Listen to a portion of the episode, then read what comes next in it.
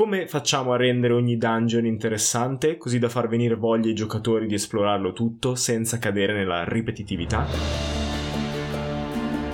Mentre salite i gradini della torre che scricchiola e geme sotto il peso dell'oro accumulato in secoli, sapete già che dovrete affrontare un drago, ma questa volta sono due. E hanno un microfono.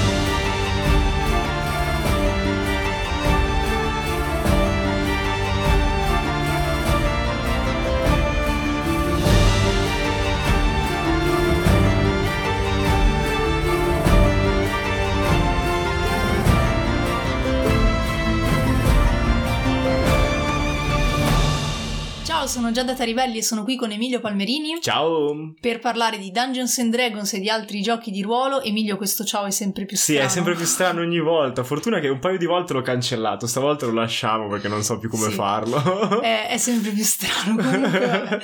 e, per parlarvi di giochi di ruolo, di Dungeons and Dragons e per partire come sempre dall'esperienza sia dalla nostra ma anche dal nostro background culturale di scienze umanistiche e poi per partire anche dalla vostra esperienza attraverso le domande che ci fate. Vai tu con la domanda di oggi. Ciao ragazzi, la mia domanda per il podcast è questa. Come rendere i dungeon meno ripetitivi? Ormai sappiamo che in una stanza c'è un nemico, nell'altra ci sono i trabocchetti, nell'altra c'è il boss. Come facciamo a rendere ogni dungeon interessante, così da far venire voglia ai giocatori di esplorarlo tutto senza cadere nella ripetitività? Allora, innanzitutto grazie Eden Hermit per averci scritto e io sono molto d'accordo con ciò che dici perché, come sa Emilio, eh, come giocatrice i dungeon sono la cosa che trovo più noiosa al mondo e infatti come master non li ho ancora messi da nessuna parte e non credo li inserirò mai. Però in realtà, leggendo la tua domanda, ho iniziato a pensare a cosa potrebbe incuriosirmi in un dungeon. E la risposta è... Quindi più come giocatrice inesperta. Sì, sì, sì, sì.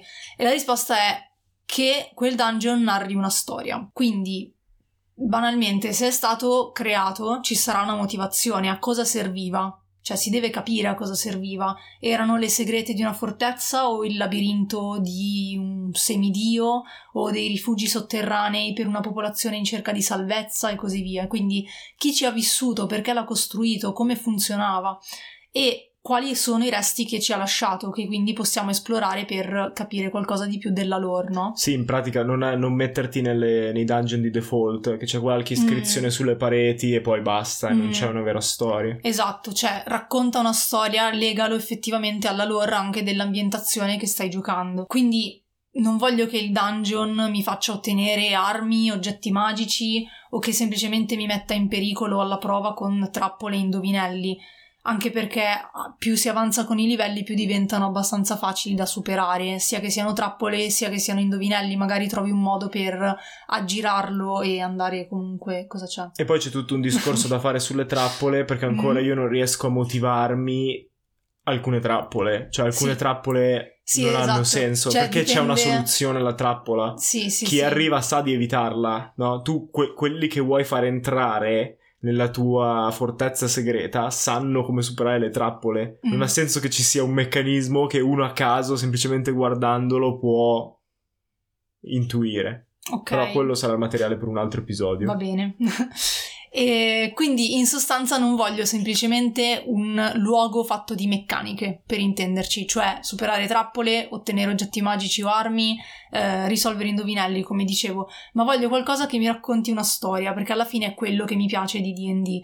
E voglio che il mio personaggio Uh, entrando in quel dungeon si senta parte di qualcosa, appunto di una storia e senta di esplorare qualcosa che è stato parte della storia di qualcun altro. Quindi, appunto, come dicevo, anche legarlo alla lore esterna a quel dungeon, cioè raccontare attraverso quel luogo qualcosa di più dell'ambientazione e delle avventure che stanno vivendo i personaggi, in modo da coinvolgere molto di più i giocatori.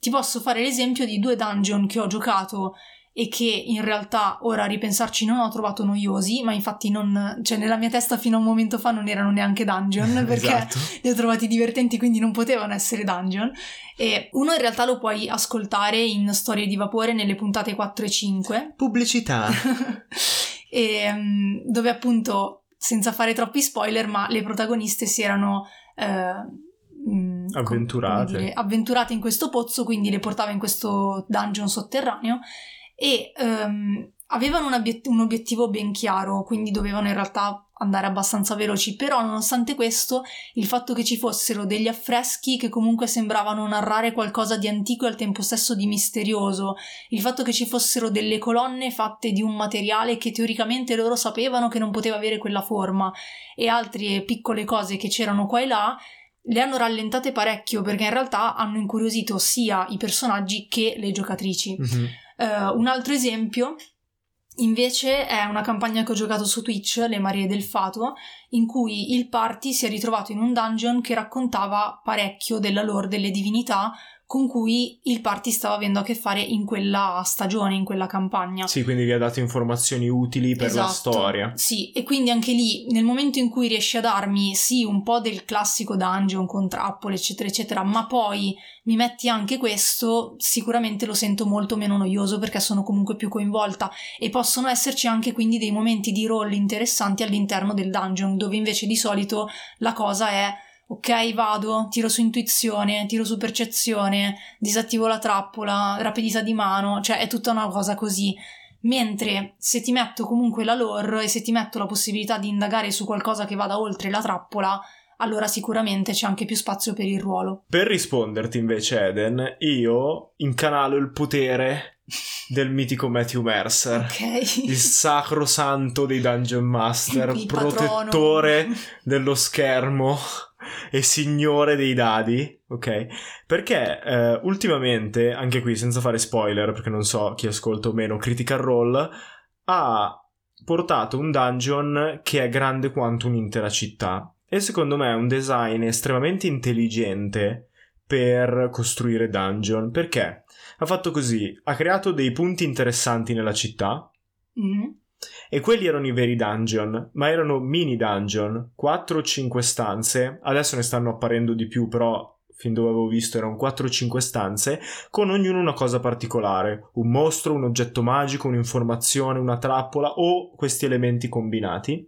Ma poi il passaggio da un punto di interesse all'altro era soltanto basato su eh, attra- della città. Quindi potevano esserci incontri casuali con i mostri, potevano esserci trappole, pericoli naturali, esattamente come in un dungeon. Ma col fatto che era tutto aperto e quindi i giocatori avevano la sensazione che potevano seguire qualsiasi strada, scegliere qualsiasi casa, esplorare qualsiasi posto nell'ordine in cui volevano, ti dà molto più aggentività che spesso quello che ti annoia nel dungeon, cioè il fatto che devi buttare per forza giù quella porta e se io sono stufo di tirare i dadi per buttare giù la porta, non ho modi per aggirarla. Mentre qui invece, col fatto che potevano esplorare la città e chiederci: Oh mio dio, ma quello è un robot abbandonato, oh mio dio, la torre eh, sprofondata e di qua, di là, poi erano attirati ad andare in una direzione o nell'altra.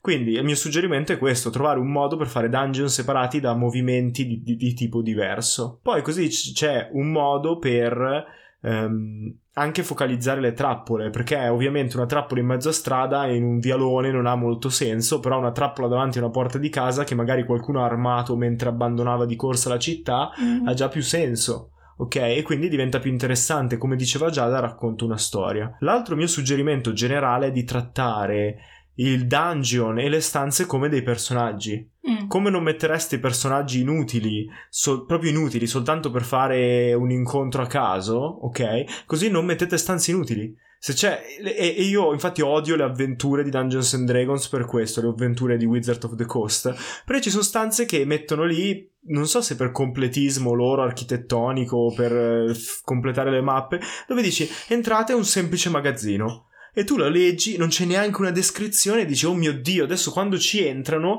i miei giocatori vorranno qualcosa mm. ed è un semplice magazzino. Magari perdono mezz'ora. Ma, magari perdono mezz'ora perché pensano che c'è una porta segreta esatto. e solo perché avete messo un magazzino inutile. Perché poi il problema di queste stanze è che quando uno tira e magari fa 8 su percezione, tu gli dici non c'è niente, loro ti dicono eh, ma perché ho fatto 8? Esatto, Se c'è anche 20, un'ambiguità nelle funzioni, nel funzionamento del Terribile. gioco, no?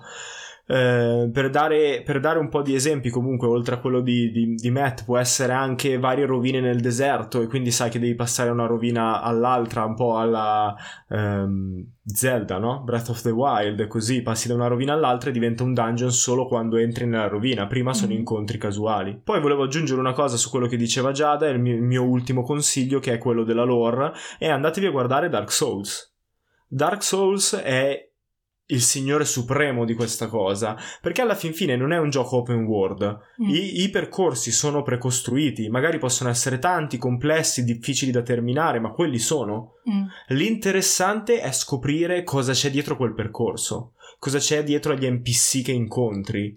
E ognuno ha una storia. È ovvio che ci dovete mettere eh, più lavoro, più impegno, sia voi Certo. giocatori nello scoprire che il dungeon master nel costruire, però diventa un dungeon veramente, veramente viscerale e figo.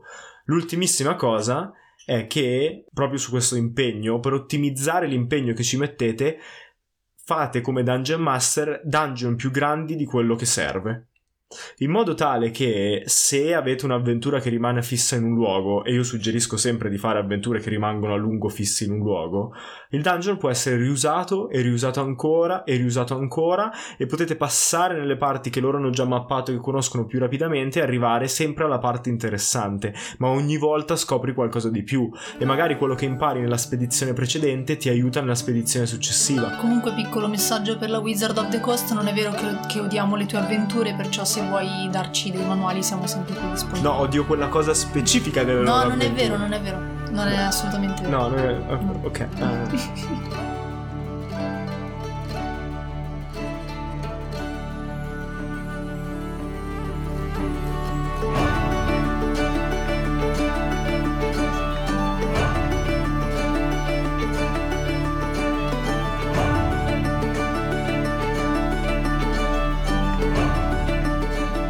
Ed è arrivato il momento di prendere una pausa per sponsorizzare il nostro sponsor di questo episodio che è Hallwood Gaming. Hallwood Gaming è una realtà italiana che produce portadadi e altri strumenti per il vostro gioco di ruolo in legno e in particolare il loro prodotto più bello che a noi piace tantissimo è l'Elite Box, un portadadi che ha spazio anche per le vostre miniature, le matite, quindi tutto il necessario per le vostre sessioni. Perché è così bello? Perché il legno è pregiato e all'interno è protetto da calamite magnetiche come tutte le calamite, perché così non si apre inavvertitamente quando lo portate nello zaino per le vostre sessioni. Quindi, se volete sostenere il nostro podcast e vi serve un bellissimo portadadi o altri prodotti in legno per le vostre avventure, andate sul sito alwoodgaming.it. Lo ripeto, alwoodgaming.it.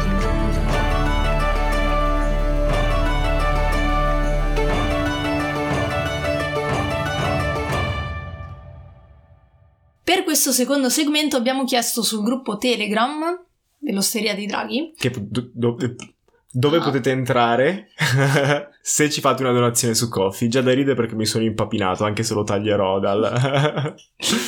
Abbiamo chiesto appunto sul gruppo Telegram di darci un'idea, in massimo 10 parole, per il cattivo di un'avventura. Ne abbiamo scelto solo uno e proveremo adesso a costruirlo passaggio dopo passaggio così che anche voi possiate utilizzarlo per una vostra avventura. Ok, il prompt che abbiamo scelto è... eh, ci ha dato un'idea molto interessante Mm. e questo cattivo si chiama Xigbar. Ha una bassa considerazione dei suoi avversari e si diverte a provocarli e confonderli. Ed era Ok. il prompt di Nano Armaliti. Di Nano Armaliti, che è il nostro fedele sostenitore e avventore dell'Osteria dei Draghi. E è interessante come prompt, l'abbiamo scelto perché subito mi ha fatto venire in mente i trickster delle- della mitologia. No? Il trickster è questa figura eh, semi-mitologica che appartiene sia ai miti che al folklore, eh, praticamente di un animale o un semidio o una qualche forma di spirito che inganna il protagonista dell'avventura. Non è completamente malvagio, Mm. cioè non vuole d- dannarlo per sempre, però si diverte a provocare e confondere, quindi si avvicinava bene al prompt. Tra l'altro ci sono delle divinità sia nei Forgotten Realms che ad esempio anche in Teros Mhm. che ha già fatto la Wizard che sono comunque divinità dell'inganno. Sono divinità dell'inganno apposta, c'è sempre nel Pantheon un dio dell'inganno. Mm. Per darvi degli esempi, Hermes è un trickster. Perché Ah. non fa grossi schemi, non è Ade, non è Apollo, ma comunque combina casini tra gli altri Mm. dei, ok? Me veniva in mente subito Loki, ovviamente. Loki, ovviamente, il dio dell'inganno, però lui è anche un po' più malvagio Mm. nella rappresentazione, è meno positivo. Sono molto presenti, anche se io e Giada la conosciamo meno, nella mitologia africana. Mhm. Nella mitologia africana è molto presente quest'idea dello spirito che inganna eh, il gemello mentre Sì. si muove da villaggio in villaggio, dello spirito animale e così via. Sì, e ci sono delle cose in realtà che mi risalgono alla mente molto interessanti di antropologia Mhm. riguardo a questa cosa, ma lo, lo porteremo nella puntata antropologica al ok, massimo. che prima o poi faremo. Nella prossima stagione. A meno che non serve per la costruzione del personaggio, e, E allora qua. no, vabbè, adesso non, non mi concentrerei su questo, però ci sono delle. Vabbè, delle Da cose cosa, da cosa vuoi partire? Dalla motivazione o più dall'aspetto visivo? Dall'aspetto visivo, Ok. come faccio per i personaggi. Ok, ok. Eh, allora io, visto che di solito hanno un legame con l'animale, tenderei Mm. a fare un, eh, un, eh, un aspetto simile a un animale. Ok. Quindi o che si può trasformare in animale oppure che ha parti del corpo animali. Ma a me piace l'idea che sia uno spirito, appunto, Mhm. e che poi si, si manifesti attraverso le forme animali. Quale animale ti piace? E più che altro deve essere sensato. Cioè, Eh, deve tra- tradizionali legato- sono tipo la volpe, Eh, il corvo. volpe. Capito? La volpe è molto molto comune. Mm, Ehm, se ci pensi, tra l'altro, i Rakshasa sono simili, eh? mm. Come, come idea di base, perché hanno la testa da tigre, sono pronti all'inganno, ai contratti, però loro sono molto più seri. E poi non lo farei umanoide in realtà, cioè alla fine il Rakshasa è un furry. e sappiamo che Giada è furry free. esatto, no ai furry, abbasso i furry. Comunque, cioè alla fine il Rakshasa è un furry, cioè ha la testa d'animale, le Eh. zampe, tutto. Invece questo io lo farei proprio animale animale. Eh, ma io c- c- più che altro me lo vedo un po' come il gatto e la volpe Mm. di Pinocchio. Che quindi a seconda di come vuoi rappresentarlo come Dungeon Master, puoi Mm. portarlo come animale, Ah, che ok. sembra un po' più positivo e quindi è più facile fidarsi, è un po' più inquietante, con anche un corpo un po' più... Intanto sono quasi sempre uomini, quindi io farei una donna. Pertanto Xibar è abbastanza... Ma mi sta venendo in mente un'idea così a caso. Ok, ti spara. Volendo omaggiare anche un tuo vecchio, una tua vecchia opera insieme a Francesco, Mm. se facessimo che è, che è uno spaventapasseri, non ti piace. E più che altro Però lo non mi dà spaventapasseri l'idea... inganna, cioè E- è messo lì per ingannare. È messo lì per spaventare. E non però per spaventare con ingannare. l'inganno. Eh, ho capito. Non lo so, mi sembra troppo cattivo lo spaventapasseri. No, perché? Ma li hai visti? Cioè, ma sono scusa, figure scheletriche. Tu immaginati la nebbia, il campo di grano e c'è lo spaventapasseri con tutti i corvi che scappano via. Ho capito, però nel senso comunque stiamo facendo un cattivo, voglio ricordare. No, sì, però è un cattivo che si diverte a provocare, a confondere gli avversari. Eh, Vuoi andare nella direzione... Mm, non lo so, non mi convince e del a spaventare, tutto. a confondere. Sai cosa possiamo fare? Un corvo che si trasforma in spaventapasseri. Eh sì, io immaginavo comunque di tenere legate le due cose, cioè mi immaginavo che la forma dello spirito, non so come dire, sia uno spaventapasseri, Sì. ma che si manifesta attraverso il corvo. Ok, che tipo quindi quando lo... è notte e siete attorno al falò e sai che lui sta arrivando perché iniziano ad apparire corvi che beh, arrivano a tentare di rubarti le cose. Mm. Gazze, gazze ladre. Allora, Mm. più che corvi magari. Ci sta. Quindi uno spaventapasseri che non spaventa le gazze, che non spaventa i corvi e quindi è sempre annunciato da questi volatili. Ci Ed è già sta. molto più inquietante di, di come lo immagino. È una carina Vabbè, tenera ci sta, volpe è scusami, diventato uno cioè, spaventapasseri. Vuoi fare un segmento su come costruire, cioè su- sul fatto di costruire un malvagio? Ok, ok. ragione, Deve essere malvagio. Eh, no, deve essere cattivo. Deve io, essere io sono convinto di questa cosa, che significa che i- gli interessi del persona, dell'NPC si scontrano con quelli del party, Ok. non per forza che sia un Però mostro. no- non puoi giudicarlo semplicemente dall'aspetto. hai ragione, hai ragione. Solo perché a me gli spaventapasseri- spaventa. Eh, allora, Ok. ok. E com'è nato? Ecco, Uno spaventapasseri che non spaventa. Eh? Potrebbe essere, allora, sarebbe figo, cioè sarebbe anche un cliché, però sarebbe comunque figo se fosse che era un umano o comunque mh, di una qualche razza umanoide, Mhm. insomma, che effettivamente stava cercando qualcosa, è andato contro qualche dio e quella poi è diventata la sua maledizione, il fatto di essere trasformato in uno spaventapasseri che non spaventa. E però qualcosa, qualcosa del tipo ha ingannato il dio, quindi è stato punito e inganna Eh gli altri. sì. Perché di solito sono spiriti che ci provano gusto di ingannare gli altri ed era anche quello che diceva Armaliti nel suo... potrebbe, pronto. potrebbe essere. eh, Potrebbe avere un passato da, che ne so, umano, elfo, mezzorco, quello che vogliamo. Se vogliamo metterlo giù nelle classi di DD, ladro mastermind, che però aveva come aspirazione più alta quella di riuscire ad ingannare anche un dio. Mm, non mi piace. Ok. Questa te la boccio, mi dispiace. Accetto lo spaventapasseri, no. Perché no? Perché non ha, non ha proprio l'idea del trickster. Il trickster è uno che si diverte ad ingannare. Perché un dio avrebbe dovuto punirlo a fare le cose che gli diverte fare? Ah, ok, tu dici non ci sta Eh, la punizione. Non ci, sta la non ci sta il meccanismo della punizione, capito? Ok. Ogni tanto anche Prometeo viene visto come un trickster, no? Questo Sì. titano o figlio dei titani che ruba il fuoco agli dei ingannandoli e la sua punizione è terribile, però non ha, cioè un personaggio del genere non avrebbe poca considerazione, Ok. li provocherebbe, Quindi punterebbe a ucciderli. essere- quindi non può essere una punizione, è questo il punto. Cioè non può essere la punizione di un dio il fatto di fargli fare ciò che gli piace. Io non Se farei proprio allora- legato a un dio. Ok, eh, ma perché per, per, um, per capire come fa ad essere nato Eh, uno no- spirito? magari non è un'ascensione. Mm, Ci sono tanti modi in cui nascono gli spiriti. E per esempio il fatto che la gente ci crede e quindi prende vita. ah, Oppure può essere anche uno spaventapasseri che appunto per- si diverte, cioè proprio la, la sua storia inizia con questo spaventapasseri che ci prova gusto a non spaventare i, i corvi. mm. Vedi, con gli animali era più facile. Sei tu che hai scelto lo spaventapasseri, ma so cavoli tuoi. Ma possiamo tornare indietro? Nope, non possiamo. Ormai l'abbiamo detto. Ok. e Spaventapasseri. No, vabbè, sì, se vuoi possiamo tornare indietro. ma- Non lo so, a me continua a piacere, cioè mi continua a intrigare come idea perché ormai me lo riesco a immaginare. Cioè mi riesco a immaginare anche proprio appunto il falò con gli avventurieri e lui che si manifesta come dicevamo prima. Ma te lo immagini comunque come uno spaventapasseri antropomorfo, non come il castello errante di Aul, che è un bastone che saltella in no, giro. me lo immagino esattamente come il castello Ok, errante quindi di abbiamo Aul. il bastone che saltella in giro come spaventapasseri. Eh, perché, boh, non lo so, perché essendo un trickster, appunto, lui dice si diverte a provocarli e confonderli, ha una bassa considerazione dei suoi avversari, quindi ci sta che rimanga in quella forma perché eh, diventa quasi cringe, cioè non è neanche diventa quasi ridicolo agli occhi degli avversari, ma perché lui ha talmente una bassa considerazione di loro Mhm. che dice non ho bisogno di fare paura, però poi di fatto se loro provano ad attaccarlo invece è fortissimo.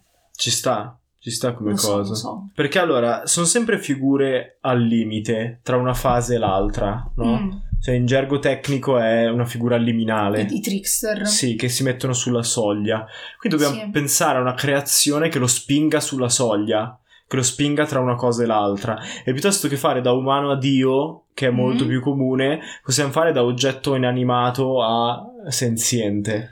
O se fosse stato un mago o comunque qualcuno ad animarlo perché, che ne so... Eh, ma anche quello è Sì, sì. abbastanza comune come cosa. Ah, quindi dobbiamo per forza essere originali. No, più che altro perché ti costringe a fare delle scelte. Cioè, puoi anche scegliere il mago, no? Però a quel punto qual è la relazione con il mago? E, non lo so, Eh. inventiamo dopo. Eh, eh, però è cioè, un però problema. appunto la mia idea era... più roba classico- inventi slegata, Mm. più è difficile farla digerire a chi ti Ok. ascolta. Ehm, quindi cos'è che potrebbe essere che l'ha animato? Cioè potrebbe essere una casualità? E qualcosa di ironico. Allora, se proprio vogliamo essere precisi nel- nei miti dove ci sono spiriti trickster, semplicemente non si parla dell'origine del trickster, non è quello il punto della storia. Mm. Esiste e basta. Mm. È come nessuno si chiederebbe, ma come è nato il diavolo leggendo Mefistofele, Mm. no? Eh, Ok. No, come si chiama? Faust, l'opera? Sì, beh, comunque leggendo un'opera in cui c'è il diavolo che offre un contratto, nessuno si chiede Mm. qual è la motivazione del diavolo, no? Mhm. O come è nato, cosa fa. Quindi può essere una figura del genere, Non si sa com'è. che, si- che esiste nel mondo. Cioè, Ok. tutti sanno che esiste questo spaventapasseri e lo eleviamo di livello, no? Sì, perché diventa come le divinità che non sai comunque. Esatto, ma non c'è che neanche un... hanno. perché ci sono alcune divinità che hanno un'origine, no? Mm. Come Atena che è nata dalla testa di Zeus Mm. dopo un feroce mal di testa, no?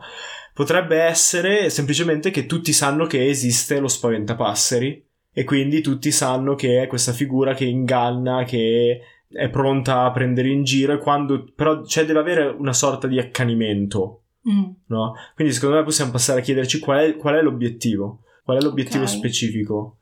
Eh, questo è più difficile. se, allora, se è una figura atavica del mondo, Mm. che si sa che esiste, può anche non essere un obiettivo vero e proprio.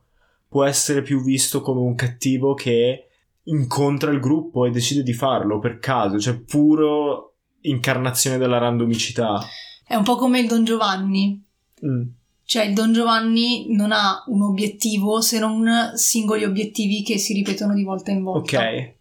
Però come costruisci una campagna su quello? Cioè allora deve essere, veramente lo porti a figura atavica e quindi come sai che c'è una cosa che fai che ti porta al trickster, Mm. così sai che c'è una cosa che devi fare per liberartene ed è quello che inizia l'avventura, quindi diventa un cattivo di reazione. Tutti sanno che nel mondo c'è lo spaventapasseri Ok. e c'è sanno che lo qualcosa- spaventapasseri ti segue se fai una cosa, Ok, quindi che c'è un trigger. esatto, che lo attira Ok. E poi sai che non è, all'inizio non è pericoloso perché ti inganna in qualche modo, ma poi pian piano aumenta, aumenta, aumenta. Ok. E quindi inizia- a un certo punto sei costretto a partire a fare un'avventura per placarlo. Ok, così è molto più simile effettivamente ad alcune leggende che ci sono anche in Italia. Sì, al folklore, a- no? Sì, perché cioè, mi viene in mente ad esempio mia nonna che eh, a volte quando facevo delle cose da piccola e lo facevo anche con mio padre, gli diceva tipo non fare così che passa l'angelo, l'angelo azzurro. Ok. Ok, lei è meridionale, non so che leggende ci siano giù riguardo a questo. azzurro.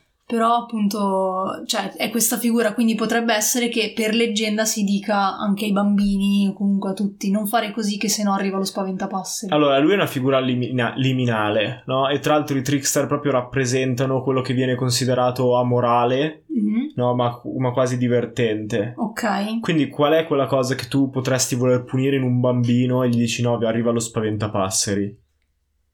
Se ti comporti come un uccello. Se tipo rubi dal campo di qualcun altro, se Ok. togli il cibo a qualcuno. Sì. Perché così è come una punizione in positivo, cioè dice se tu hai talmente poco interesse negli altri Mhm, da rubare il cibo dalla tavola, da Mhm. rubare quello di cui vivono, arriva il, lo spaventapasseri. mhm. Quindi al party quando potrebbe succedere di incontrarlo? Quando rubano agli E altri? quando rubano agli altri, che è perfetto tra l'altro per un Dungeon Master perché ha uno strumento per È, controllare. per- è perfetto per un party perché lo incontrano al primo livello praticamente. Eh, esatto, perché succede sempre no, che hai, una, hai quel forziere Eh, poco difeso e ti viene in mente se lo compro mi compro un'armatura bana- migliore. Banalmente i, i- tutti i loot che facciamo, cioè... Beh, però se sconfiggi il mostro e prendi il suo tesoro, Non è più suo, non è dici. più il trickster. Sì, Ok. beh, il mostro ok, però già se sconfiggi dei nemici che comunque magari hanno delle famiglie... Eh, quello è interessante, tipo sei dei banditi e sconfiggi i banditi togliendogli il modo in cui possono fare i banditi, non Mhm. soltanto la vita, Mhm. no? Cioè se gli togli, che ne so, gli dici ok adesso le armi le requisiamo, gli togli il modo per cui vivere, no? E uno di loro può dirti... E tra l'altro quella è l'altra roba, perché diventa molto sociale come cosa. Mhm. Quindi magari tu fai quella cosa, ma poi cos'è che scatena il trickster? Perché sennò dovrebbe essere sempre ovunque. Eh, infatti Ci deve essere una cosa che... che... cioè, altrimenti io veramente sare- cioè, si trasformerebbe in un'ambientazione senza ladri perché tutti avrebbero paura di attirarlo. Sì. Beh, non è molto Oppure- pericoloso all'inizio. Oppure ci quindi- deve essere un qualcosa in più. Cioè, se fai quello, ma anche un'altra cosa. Cioè, in modo che sia proprio una contingenza di... Si dice contingenza? Sì, contingenza Ok. va bene. Cioè... Ehm, non so, mi piace quest'idea che venga quasi evocato, che mm, qualcuno lo chiami. Quindi Sì. può essere invece che morire semplicemente qualcuno che lo- lo- lo- lo evoca, lo chiama. Eh, e potrebbe funzionare soltanto quando ha subito quella cosa. Cioè, se io sono il contadino a cui loro hanno rubato perché O avevano distrutto il fame, campo, per esatto, e voglio evocarlo, però posso evocarlo solo se effettivamente mi è successa questa cosa. E quindi ha senso che non tutti lo facciano perché comunque stai evocando uno spirito, perciò. E Sì, sai che tra l'altro lo spirito dell'inganno, arrabbiato. quindi comunque cioè, sai che è un rischio evocarlo. Però c'è chi magari effettivamente è così arrabbiato e vendicativo che lo evoca per mandarlo contro. E come funziona l'evocazione? Aiuto, sta diventando sempre più dark questa No, vabbè, cosa. ci sta, perché nel senso così hai dettagli su come... No, no, mi, mi sta piacendo, mi sta piacendo molto e me lo segno comunque. Eh, così è il primo Eh, cattivo. eh, yeah, ho creato un cattivo. Una campagna originale. Cos'è che hai chiesto? Com'è il rito? Com'è il rito? Vogliamo fare qualcosa di legato alla sua figura O vogliamo fare qualcosa appunto di, di dark, proprio tipo rituale spiritico? Perché No, io secondo non me- farei una roba troppo... No, non troppo dark, ehm, perché tanto poi è facile spingere verso dark Mm. se uno vuole. Eh, io farei una roba, visto che l'abbiamo fatto legato sempre ai corvi, alle gazze, così, eh, che magari devi met- fare una casetta per gli uccelli. Quindi, cioè, mettere una casetta per gli uccelli, perché è la, la somma ironia, no? Ti hanno rubato tutto e attiri eh, verso casa tua uno di questi uccelli. Mm, Non so, fare una casetta de- per gli uccelli e metterci dentro un corvo. Ok. E quando il corvo si libera, sai che il trickster inizia, che quel corvo inizierà a seguire chi ti ha fatto un torto. E sono Ok. gli occhi del trickster. È un po' laboriosa come cosa, però. Eh, sì. Chi lo evoca costruisce uno spaventapasseri e lui prende forma in quello spaventapasseri, quindi ogni volta prende forma in uno spaventapasseri diverso. Eh, però così è. È molto, è molto pesante come cosa, c'è tutta la dinamica della costruzione della vita, mentre invece di solito i trickster sono più co-costruttori. Non so, perché vedo la scena ehm, o confessare quello che è su- raccontare quello che è successo a una gazza. Per tu immagini la scena, no? Che prendi la gazza, gli Mhm. parli all'orecchio, no? Mhm. E gli dici chiedi allo spaventapasseri di aiutarmi, no? Mi hanno derubato, mi hanno tolto il cibo di bocca. E poi la lasci andare e lei vola E poi quel volatile inizia Sì, a seguire. con magari una persone. filastrocca ritualizzata. Mm, ci sta. eh, del tipo corvo corvo che mi ascolti vai a cercare chi raddrizza i torti il cibo mi ha rubato no chi il cibo mi ha rubato ora deve essere spaventato e Mm. lasci andare il corvo il Figo. corvo Figo. E quindi con la colomba gli dici colomba colomba che mi ascolti. colomba colomba che mi ascolti Ok. Invece lo vedo solo col corvo, con la gazza, però vabbè. eh ma perché cioè, ci sta come cosa Sì. perché lo puoi integrare dove vuoi sì, no? sì, no, seconda libero di, di usarlo come Ma vuole. perché Io molto fa la solo sci- con i corvi e le gazze. Qual è l'obiettivo? Cioè, cosa fa il party? Cosa vuole dal party? Perché quello poi ci aiuta a capire anche come scacciarlo, no? Cosa vuole? E allora, dal prompt che ci hanno dato, dice si diverte a provocarli e confonderli, quindi io mi immagino che sia più che altro una cosa logorante. Cioè me lo immagino un po' come, non so, Strad quando entri a Barovia che inizia a perseguitarti, giocare a con te. giocare, sì. Eh, magari però qui è una cosa, si può chiedere ai giocatori cosa dà fastidio al loro personaggio Mhm. E inizi a fare quelle cose. Quindi non Sì. è standard, ma sa- sai quello che ti dà fastidio e inizi a prenderti in giro. Mhm. A umiliarti in pubblico o a metterti in situazioni imbarazzanti. Mhm. Però secondo te questa cosa, cioè pian piano ha un crescendo, quindi diventa sempre più pesante? Sì, secondo e me dov'è diventa... il culmine? Cioè dove arriva poi? Perché comunque deve essere un mostro di Dungeons and Dragons. può darsi... Ah ok, quindi... o comunque dici... un cattivo in una meccanica di Perché- gioco, capito? Quindi a un Mm, certo mm, punto uno deve perché- prendere azione. Ok, perché io me la immaginavo che... mh, per entrare ancora più nel dark ti porta al suicidio, cioè no, ti, no, ti fa è roba di- impazzire. non è ok. quello che vuole un trickster. ok. Cioè il trickster è quello è che Call of Cthulhu la mia Sì, meccanica. cioè il trickster è nelle storie è più un modo per dire quella roba non si deve fare. Ok, però col fatto che di, fa- che di fatto stiamo creando un boss alla fine, cioè non basta che gli faccia la morale e che poi se ne vada via, ci dovrà essere un momento No, di infatti, cioè nel senso cresce, cresce, cresce finché non è più soltanto fastidio. Cioè magari all'inizio sono scherzi, ti com- scompare la chiave, ti cade il secchio d'acqua in testa, Ok. no? E poi pian piano iniziano a diventare sempre più pesanti, ti spinge giù da una rupe. Ok. Ti, ti- ti- ti sparisce l'oggetto magico che ti serve per lanciare l'incantesimo. Cioè, capito? Mm. È più una roba. Però quindi lo scontro finale lo cerca il party perché è esausto per queste Eh, cose. se è una figura atavica non puoi sconfiggerlo. Mm, Se lo uccidi torna. ok. Cioè, non, non gli interessa, è un oggetto inanimato, non è vivo. Non, non puoi bruciarlo, non puoi distruggerlo. Beh, però ci sta che nel momento in cui cioè nel momento in cui tu lo uccidi, sì, tornerà, non, non- non sarà sconfitto Ok. davvero, ma non tornerà da quel party. Uh, No, torna da quel party, Ah, però da guadagni party. tempo. Eh, questa è l'idea, ti cioè, cioè, quindi ti perseguita. rimane per sempre. Eh no, de- ci deve essere una roba che hai risaputo che devi fare per... eh, Ok, e però appunto così non è un vero boss, cioè non so come dire. E quella è la mia idea. Ah, ok. Cioè, è un cattivo perché ti spinge a fare una roba, però poi, Mm. visto che abbiamo fatto quasi un, un trickster vendicativo, ti spinge a fare qualcosa. Quindi, magari tu immaginati, hai il crescendo, il crescendo, il crescendo. A un certo punto il party dice, eh, anche lì lui dice qualcosa, un'altra filastrocca, no? accetta di parlargli, e quindi lui appare e gli dice, eh, dovete fare questo per me.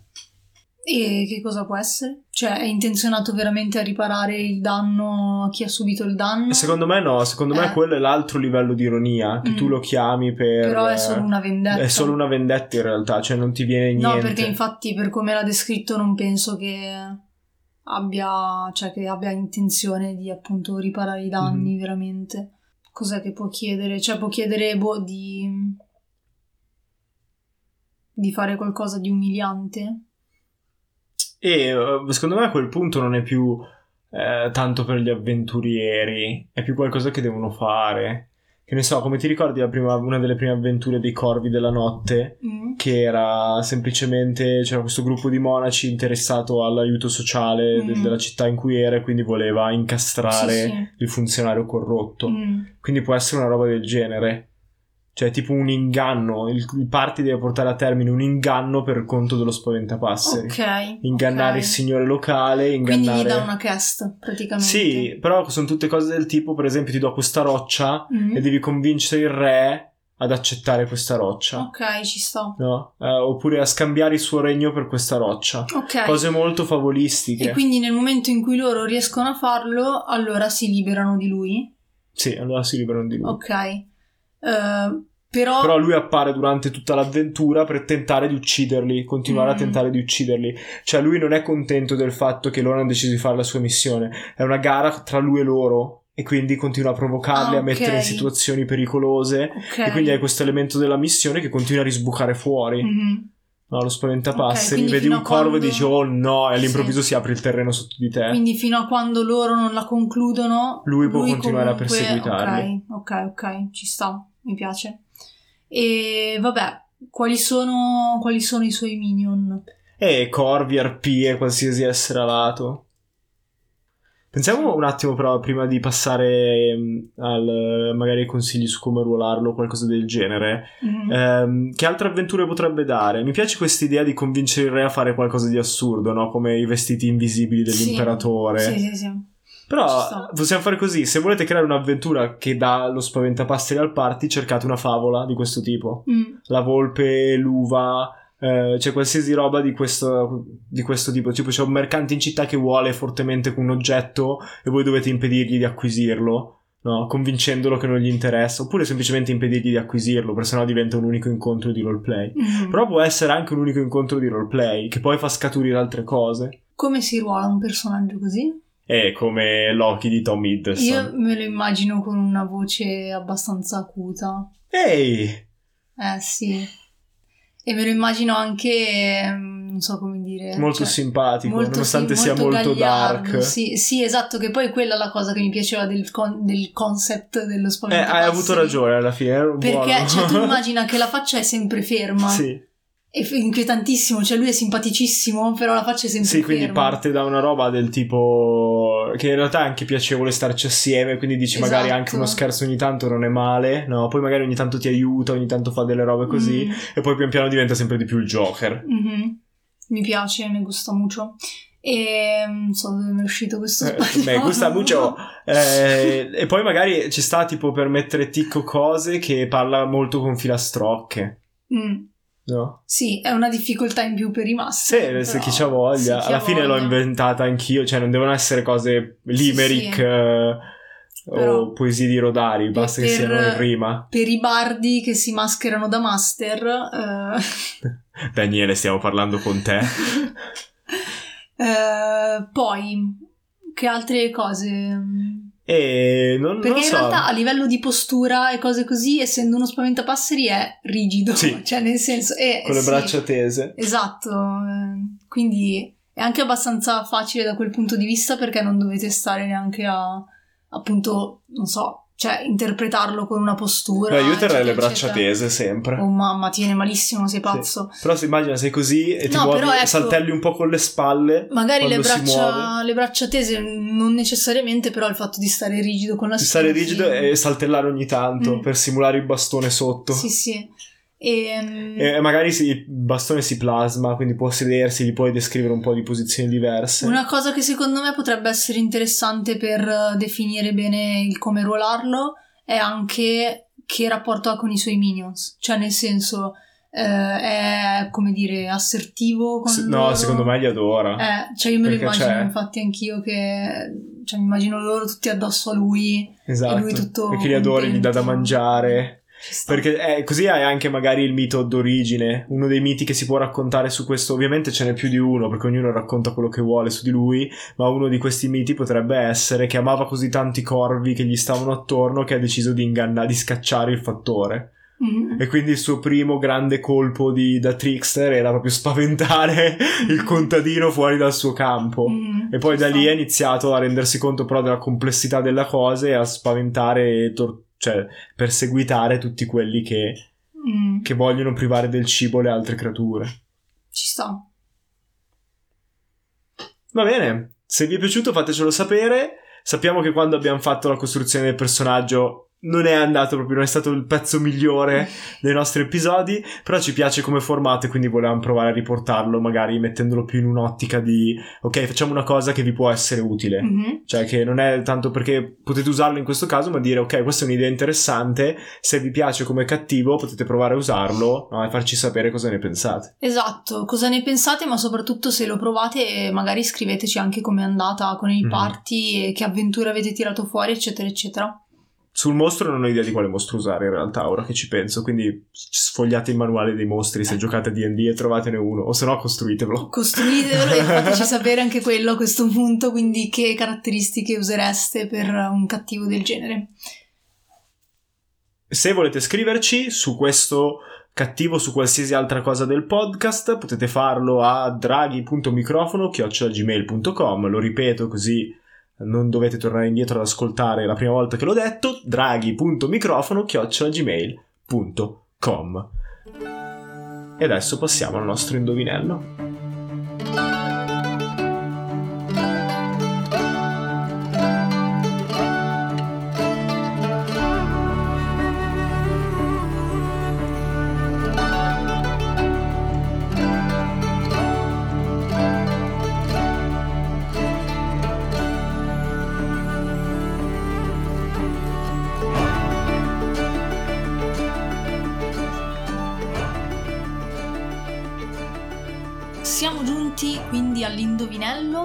segmento finale e qui il gioco inizia a farsi duro perché siamo al penultimo indovinello. Quindi esatto quello dell'episodio 28 sarà l'ultimo e nell'episodio 29 annunceremo la classifica finale con i tre vincitori, con i cinque, 5 vincitori, e mi confondo, Allwood Gaming mi confondo con gli altri contest. ok. Allwood Gaming per questa stagione ha sponsorizzato ben 5 premi che potete Esatto. vedere sul sito nondiredraghi.com sbarra podcast. Quindi se andate a nondiredraghi.com barra podcast trovate eh, l'elenco dei vari Oltre premi. che il link Oltre che il link ad Allwood Gaming per Esatto. guardare cosa i premi sono. Comunque il primo premio è l'Elite Box, bellissimo porta dadi, porta miniature, porta matite, quindi già sapete. Dunque, innanzitutto diamo la soluzione della, della volta precedente, che era un luogo ed era il piano astrale. Infatti, gli indizi che avevamo dato erano che... che viene considerato il cimitero degli dei ed è Mhm. così che è considerato per alcuni, soprattutto nei Forgotten Realms. Mhm. Per i maghi di alto livello è la residenza ideale perché soltanto con la pura forza di volontà e la concentrazione si possono creare piccoli eh, piani dimensionali propri. Mhm. E mi lasci a me il terzo indizio che non so minimamente cosa sia. Ok. Eh, no, se ci andate in villeggiatura state attenti ai Dreadnought, Note, Dreadnought. Note, che sono queste balene... Sono delle tipo balene mostruose, Giusto. astrali, Tra cattivissime. l'altro noi le abbiamo viste quando Sì. andati, me le ricordo. avete visto che Terribili. passavano sullo sfondo. Ok, ma passiamo agli indizi di questa settimana, che sono come sempre tre e sono su un mostro. Esatto, e questo è per veri avventurieri, quindi state attenti. Se fate un viaggio per mare, state attenti o finirete tra i suoi denti. Come i draghi sono ghiotti di tesori, anche se poi li vomitano. E qui non c'è una rima perché faceva già abbastanza schifo così. Il loro guscio serve sia per difesa che per mimetismo. Quindi per mandarci le risposte potete o scrivere a draghi.microfono-gmail.com la nostra mail draghi.microfono-gmail.com o il profilo Instagram di Giada che è diventato più facile da un po' ormai. Giada di ruolo, non lo ripeto un'altra volta. Giada di ruolo. Eh, come sempre vi ricordiamo che non vince il più veloce ma vincono tutti coloro che hanno... Che rispondono correttamente. Esatto, entro quando verrà data la soluzione, quindi entro l'episodio 28 e eh, come sempre vi ricordiamo che vincete un punto in classifica, quindi appunto la possibilità di portarvi vicino al podio, vicino a quei 5 posti con i premi succulenti di Howlwood Gaming. E a questo punto ormai la classifica da qualche parte l'avremo pubblicata, probabilmente sul sito, non dire draghi.com sbarra podcast, così eh, potete visionarla anche voi e sapere come siete messi eh, prima del finale. Ogni punto può essere quello fondamentale. Esatto. Nel momento in cui stiamo registrando questo episodio ci sono un po' di situazioni di quasi Di pari parità. merito, quindi impegnatevi. Per Come concludere, sempre. come sempre, eh, se volete sostenere il podcast anche per questi ultimi episodi della stagione, basta condividerlo. Ma se volete fare qualcosa in più che condividerlo, potete cercarci su Coffee, come non dire Draghi. Coffee è un sito che accetta donazioni per i creator e ci permette di non solo accettare donazioni e quindi sostenere i nostri progetti, ma anche mostrarvi come queste donazioni saranno spese e quindi dove andranno a finire i vostri soldi. In questo momento in cui stiamo registrando, ma poi chissà quando uscirà questo episodio, poi lo taglio nell'editing, stiamo sostenendo un one shot di- dei Corvi della Notte in formato podcast, quindi è il nostro fumetto, ma lo portiamo anche qui. Quindi se sarà ancora eh, attivo questo obiettivo, quando esce questo episodio, sentirete questo audio, se no avrò cancellato tutto questo. Bene. Ciao. è tutto per oggi, ciao ciao. Ciao.